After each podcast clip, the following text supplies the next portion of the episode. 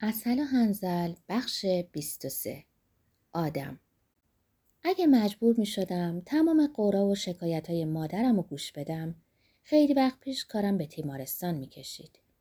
اما مادرمه و تربیتم کاری کرده که نتونم باهاش مخالفت کنم و حرف دلم رو بهش بزنم. وقتی می‌رسم خونه اول بغلش می‌کنم و بعد همونطور که در سنتمونه دستشو میبوسم. همین کار رو با پدرم می‌کنم. اما این کار باعث نمیشه که مادرم از من و زنم شکایت نکنه. یه روز فهمیدم مادرم کسی رو دوست نداره. من خوشبینم، زندگی رو دوست دارم. پذیرایی از مهمون و هدیه دادن رو دوست دارم. خندیدن رو دوست دارم. دوست دارم قسمت خوب ماجرا رو ببینم. اما با مادرم اوضاع خوب پیش نمیره. مادرم یه جهود واقعیه. یه روز این حرفا از روی شوخی بهش زدم. انقدر بد برداشت کرد که مجبور شدم عذرخواهی کنم و براش این استعاره رو توضیح بدم. می‌خواد همه چیز رو کنترل کنه. همه چیز رو زیر نظر داشته باشه. سوار همه چیز باشه. عشق نداره. پدرم مدت هاست دیگه اونو دوست نداره. اینو با نگاه اول میشه فهمید. پدر جای دیگریه در دنیای خودشه بین کتاباش بین فیلما و صفحه های جازش پیش از اینکه اوضاع سلامتش به هم بریزه برنامه‌ای براش ریخته بودم که به رویاش دست پیدا کنه و شبی رو در آغوش زنی بگذرونه شبیه ایوا گاردنر بازیگر محبوبش. از هفته ها پیش همه چیز رو با دقت مهیا کرده بودم. پول زن و بهانش رو پیدا کرده بودم. پول به تازگی پاداش سالانم رو دریافت کرده و تصمیم گرفته بودم این پول رو با پدرم قسمت کنم. زن ماریا دوست یکی از دوستان بود سفری کوتاه و دلپذیر رو مثلا به ماربلا رد نمی کرد. میموند بهانه. چاره جز بهانه پزشکی نبود. تونستم اونو راضی کنم که بره اسپانیا. پیش دکتر ازانکوت اورولوژیست مشهور واضحه که از ماجرای زن چیزی بهش نگفتم. فقط این میموند که مادرم بپذیره که پدر به ماربلا بره. مشکل به خودی خود حل شد. پاسپورت مادرم منقضی شده بود. زمان درخواست تمدید پاسپورت و ویزا خیلی طولانی بود. بعد روی ماجرای پزشکی مانور دادم. به مادرم گفتم میره پیش متخصص برای مشکلات مسانه و پروستاتش و من باید همراش برم چون موضوعی مردان است. عجیب بود اما اعتراضی نکرد. پذیرفت. فقط اینو گفت. یعنی دیگه تو تنجه اورولوژیست پیدا نمیشه؟ بهش گفتم خوب نیستن مامان. وقتی در بندر تنجه ماریا رو به پدرم معرفی کردم کمی معذب بودم. نمی‌دونستم چطوری براش توضیح بدم. اما خیلی زود ماریا اوضاع رو در دست گرفت و همه چیز عالی پیش رفت. هوا خوب بود. ماربلا زمستونا خیلی دلپذیره. توریستا نیستن و ماریا نقشش رو خیلی خوب بازی کرد. پدرم خیلی زود ماجرا رو فهمید و اونم مثل هنر پیشه واقعی نقش خودش رو بازی کرد. حالش خوش می‌شد. نفسی تازه می‌کرد و کمی انرژی و امید ذخیره می‌کرد برای تحمل زندگی در زیر زمین. اونو تماشا می‌کردم که خوشحال و سرحاله و با خودم می‌گفتم پدرم سزاوار این هدیه بود. اونجا خبری از آزار و اذیت نیست. دو روز و یه شب بیرون از خونه ای که بوی بدبختی و تعفن نامیده برای اون خیلی خوبه. مادرم از چیزی خبر نداشت. ماریا معرکه بود. همراهی با پیرمردی جذاب و مهربون مردی که زنا رو بسیار دوست می داشت لطفی بود در حق من که با کمال میل اونو انجام دادم.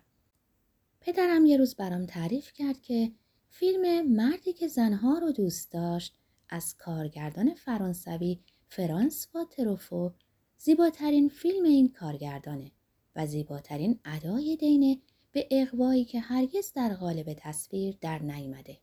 برای اون بودن با یه زن حتی بدون هیچ رابطه ای ضروری بود. با ماریا ابدا رابطه ای در کار نبود. حدودا پنجاه سالش بود. طلاق گرفته بود و بچه ای نداشت. فهمیدم که با هم به گردش های طولانی رفتن. ماریا خرید می‌کرده و پدرم از صبح تا شب میون ابرا سیر می‌کرده.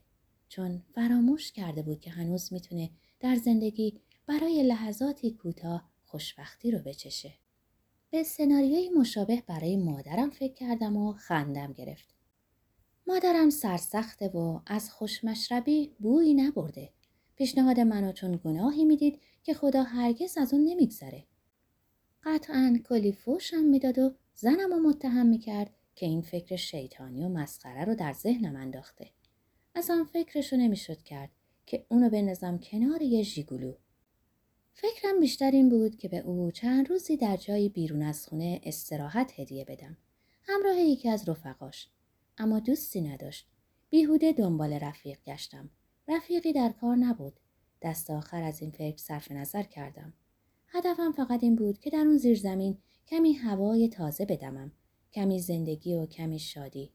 با اون اصلا چنین کاری ممکن نبود. خیلی وقتا از خودم پرسیدم آیا واقعا تکلیف یه پسر اینه که زمانی که تن پدر مادرش ضعیف شد لحظاتی لذت بخش براشون فراهم کنه؟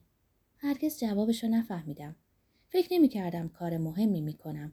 اما هر بار که می‌تونستم با راه و روش خودم سعی کردم فاجعه میونشون ایجاد نشه. قطعا از این ماجرا نه با زنم حرفی زدم نه با کس دیگری. راز من بود.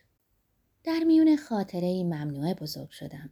شیش سالم بود وقتی خواهر بزرگم مرد. نمیفهمیدم چه اتفاقی افتاده. یک شنبه روزی بود. پدر مادرم منو گذاشته بودن پیش پدر بزرگ و مادر بزرگم. احتمالا می‌خواستم برن دکتر یا منزل یکی از اقوام در تطوان. سامیه مشغول آماده کردن کنفرانسی برای مدرسه بود. نیاز به آرامش داشت. اونجا حوصلم سر می‌رفت. پدر بزرگم مدام از پول و راه های صرفجویی حرف می‌زد. نمیفهمیدم چرا دوست داشت به من اونم در اون سن چنین درسایی بده. مشغول شستن دستام که می‌شدم میومد سمت من و دستشویی رو که آب باریکی از اون میومد میبست. وقتی دستاتو میشوری نباید آب اصراف کنی. برای آب پول میدیم. فقط وقتی خواستی کفای صابون رو بشوری آب باز کن. صرف جویی اونا کل جعبه قرص داشتن. جعبه ها رو بر می داشتم و با اونا خونه می ساختم. بازیم اینطوری بود که شهری مدرن و رو به دریا رو تصور می کردم. شب پدر مادرم دنبالم نیومدن. فردا صبحش بعد می رفتم مدرسه. پدر بزرگ و مادر بزرگم از خونه بیرون رفتن و من تنها توی خونه موندم. خیلی زود خوابیدم تا ترس برم نداره. فردای اون روز پدر بزرگم منو کناری کشید و گفت باید چند روز اینجا بمونی. خواهرت مریضه. پدر مادرت نگرانن و فعلا نمی‌تونن به تو برسن. مدرسه نمیری. مهم نیست. بعدا فهمیدم که دیگه خواهر ندارم. تو خونه دیگه قدقم بود که اسمش رو بیاریم یا اشاره بهش بکنیم. سکوت و راز. از رفتار پدر مادرم چیزی نمیفهمیدم. اتاقش رو قفل کردن. راز عظیمتر می شد و منم درگیر این بازی مسخره شده بودم. با گذر زمان آروم آروم تصویرش از خاطرم محو شد. تمام عکسایی که اون در اونا بود جمع شده بود. شاید اونا رو پاره کرده یا در صندوقی گذاشته بودن. به خودم قبولوندم که مرتکب جنایتی شده بوده و کاری کرده که تمام خانواده رو آزار داده. سکوت نیست در لفافی از شرم پیچیده شده بود. اما چرا نمی‌دونستم. سالگرد مصیبت پدر مادرم به مسافرت می‌رفتن و مثل همیشه منو پیش پدر بزرگ و مادر بزرگم میذاشتن. بازم اونجا همون درسای خصاست رو میآموختم. اون زمان این واژه خصاست رو بلد نبودم اما تمام چیزای اون خونه از اون خبر می‌داد. تمام چیزا نماینگر این بیماری بودن. نمیفهمیدم چرا در زندگی عادی و روزمره این همه باید به پول اهمیت بدن. نور کم، غذای ناکافی، هرگز منو نمی بوسیدن. یه بار پدر بزرگم از من خواست که باهاش به بازار برم. خیلی چونه می‌زد. به من می‌گفت یه درهمم یه درهمه. بعد می‌گفت قبلا می‌گفتیم یه پستا یه پستاست. به جای آنکه چیزایی رو یاد بگیرم که اون می‌خواست در کلم فرو کنه خودم رو با کارا و حرفاش بیگانه حس می‌کردم. از چونه زدن متنفر بودم. نقطه مقابل یه آدم خصیص می‌شدم. با گذر زمان آروم آروم فهمیدم که این خانواده خانواده ای طبیعی نبود. همه چیز در سکوت و تاریکی میگذشت. حرفی به زبون نمی اومد. مادرم مسئول ناب تربیتی بود که در اون نباید چیزی از خونه بیرون می‌رفت. با این رازداری بیمارگونه می‌خواستن به بینقصی و تکامل برسن. در زمزمه هاشون در آن واحد حرف از شرم و آبرو بود. دو چیزی که نمی‌تونستم درکشون کنم. چون نمیفهمیدم به چه موضوعی اشاره می‌کنند. پونزده ساله که شدم فهمیدم باید راه دیگری رو در پیش بگیرم. در دبیرستان خیلی تلاش می کردم. یاد خواهر بزرگم آروم آروم محو می شد. پدر و مادرم بیشتر از گذشته جر و بحث می کردن. عصبی بودن. سر هیچ و پوچ عصبی و خشن می شدن. با خشونتی بسیار عجیب به همدیگه می پریدن. نمی‌خواستم بین رفتن سامیه و تیره تار شدن روابطشون ارتباطی ببینم. البته واضح و مشخص بود. نیازی به پرسش نبود. صحنه های نسبتا نمایشی رو تماشا می کردم و بیشتر از گذشته خودم رو با این خانواده و رازهاش بیگانه می دیدم.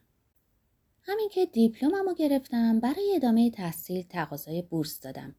در عوض بورس تحصیلی قرارداد خدمت به دولت رو امضا کردم. با خودم می‌گفتم اینطوری آیندهم مطمئن تره. فقط می‌تونستم به خودم تکیه کنم. برای ادامه تحصیل به ربات رفته بودم. خوشبختانه در ربات با یکی از اساتید جوون رشته حقوق آشنا شدم که از طریق برنامه های همکاری های بین دانشگاهی از اطراف پاریس به ربات آمده بود. شاگردش بودم اما آروم آروم رابطمون از استاد و شاگردی سمیمانه تر شد. کمتر از پنج سال از من بزرگتر بود. بزرگترین رازداری آغاز شد. ضروری شد. چیزای زیادی از این رابطه آموختم. عاشق شده بودم. اون نه واقعا. اتاقم در خوابگاه دانشگاه که با دانشجویی از ریف شریک بودم نگه داشته بودم. اما در منزل اون ساکن شده بودم. زوج بودیم اما نباید کسی خبردار می شد. خصوصا به این خاطر که در اون دوران مبارزان مجاهد دانشکده رو اشغال کرده بودن و سعی می‌کردن نظر خودشون رو بر دیگران تحمیل کنند. به پلیس زنگ می‌زدن تا گزارش زوجهایی رو بدن که بدون ازدواج رسمی زیر یه سقف زندگی می‌کردن. دستاویزشون هم قانون من رابطه خارج از ازدواج بود. ممکن بود کارمن از کشور اخراج و بورس تحصیلی من هم قطع بشه. میونه خانواده‌ای که در دام اخلاق و شهر مسیر بود و زندگی دانشجویی که زیر نظر واپسگراها بود نمی‌تونستم جایی برای خودم بیابم. فکر مهاجرت به کشوری دیگه هر کشوری که در اون آزاد باشم دست از سرم بر نمی داشت. اما اگه راهی پیدا می کردم که از کشور برم پدر مادرم خیلی عذاب می کشیدن. با کارمن دنیای دیگر رو کشف کردم. دنیایی که در اون فرد جایگاه، حقوق و آزادی داشت. بدون اینکه بتونم اونو بر زبون بیارم آرزوی من چنین چیزایی بود. کارمن باردار شد. اصلا نمی‌خواست بچه رو نگه داره یا اینکه در ربات تن به سخت جنین مخفیانه بده. از تعطیلات آخر سال استفاده کرد و برگشت فرانسه. جایی که سخت جنین قانونی بود. دیگه برای از سر گرفتن کارش برنگشت. دیگه به نامه هم جواب نداد. روی تجربیات مراکشیش که قطعا مزه تلخ در کامش به جا گذاشته بود خطی کشید. چند سال بعد مقاله خوندم درباره اولین رمان آموزگاری جوان به نام کارمن لپلس رمانی به نام درختهای لیموی ربات عکسش در مقاله بود موهاشو کوتاه کرده بود می گفت مراکش فوقالعاده بود اما آدمای با فرهنگی نداشت کشوری که مذهب می‌خواست در اون همه چیز رو در دست بگیره حتی روابط خصوصی زن و مرد رو. دلم می‌خواست رمان رو بخونم اما هیچ کدوم از کتاب فروشی های ربات اونو سفارش نداده بودن. ممنوعه نبود اما به احتمال قوی به اونا هشدار داده بودن که چنین کتابی رو از فرانسه نیارن. بعد از لیسانس حقوق وارد مدرسه مدیریت قنیتره شدم. قنیتره شهری در جنوب سوریه. تونسته بودم پولی کنار بذارم. وقتی برای کار به تنجه برگشتم تونستم آپارتمانی کوچک در بلوار پاستور اجاره کنم. آپارتمانی دور از منزل پدر مادرم. دور از رازها. دور از مرضی که همه چیز رو توجیه می کرد. احساس تنهایی می کردم. اما اذیت نمی شدم. خیلی می خوندم و فیلمایی که غیر قانونی تکثیر شده بودن می دیدم. مادرم همچنان نگران و مضطرب بود و هر بار که می دیدمش از من می پرسید خب منتظر چی هستی که ازدواج نمی کنی؟ نمی‌خوای که یکی از این غریبایی رهگذر رو پیش ما بیاری؟ پیشنهادایی برات دارم بهم اعتماد کن. تو رو می‌شناسم می‌دونم همسرت باید چطوری باشه. میذاشتم حرفشو بزنه و نظری نمی‌دادم. ناجیه رو در سخنرانی امین معلوف نویسنده لبنانی در مرکز فرهنگی فرانسه دیدم. در یه نگاه عاشق نشدم. بلکه رفاقتی بود که بر کتابهایی که خوانده بودیم بنا شده بود. به کافه پاریس می رفتیم و کنار چای از اون کتابا حرف می زدیم. موهای کوتاه، اندامی زیبا، پوستی سبز و ظاهری آراسته. همه چیز برای اینکه مادرم ازش خوشش نیاد فراهم بود. در نظر مادرم پوست باید کاملا سفید باشه. بدون اینکه به پدر مادرهامون بگیم ازدواج کرده بودیم. فهمیده بودم برای اینکه ازدواجم پابرجا بمونه باید زنم و تا جای ممکن از مادرم و از مصیبت هایی که برای ادامه حیات به اونا محتاجه دور نگه دارم.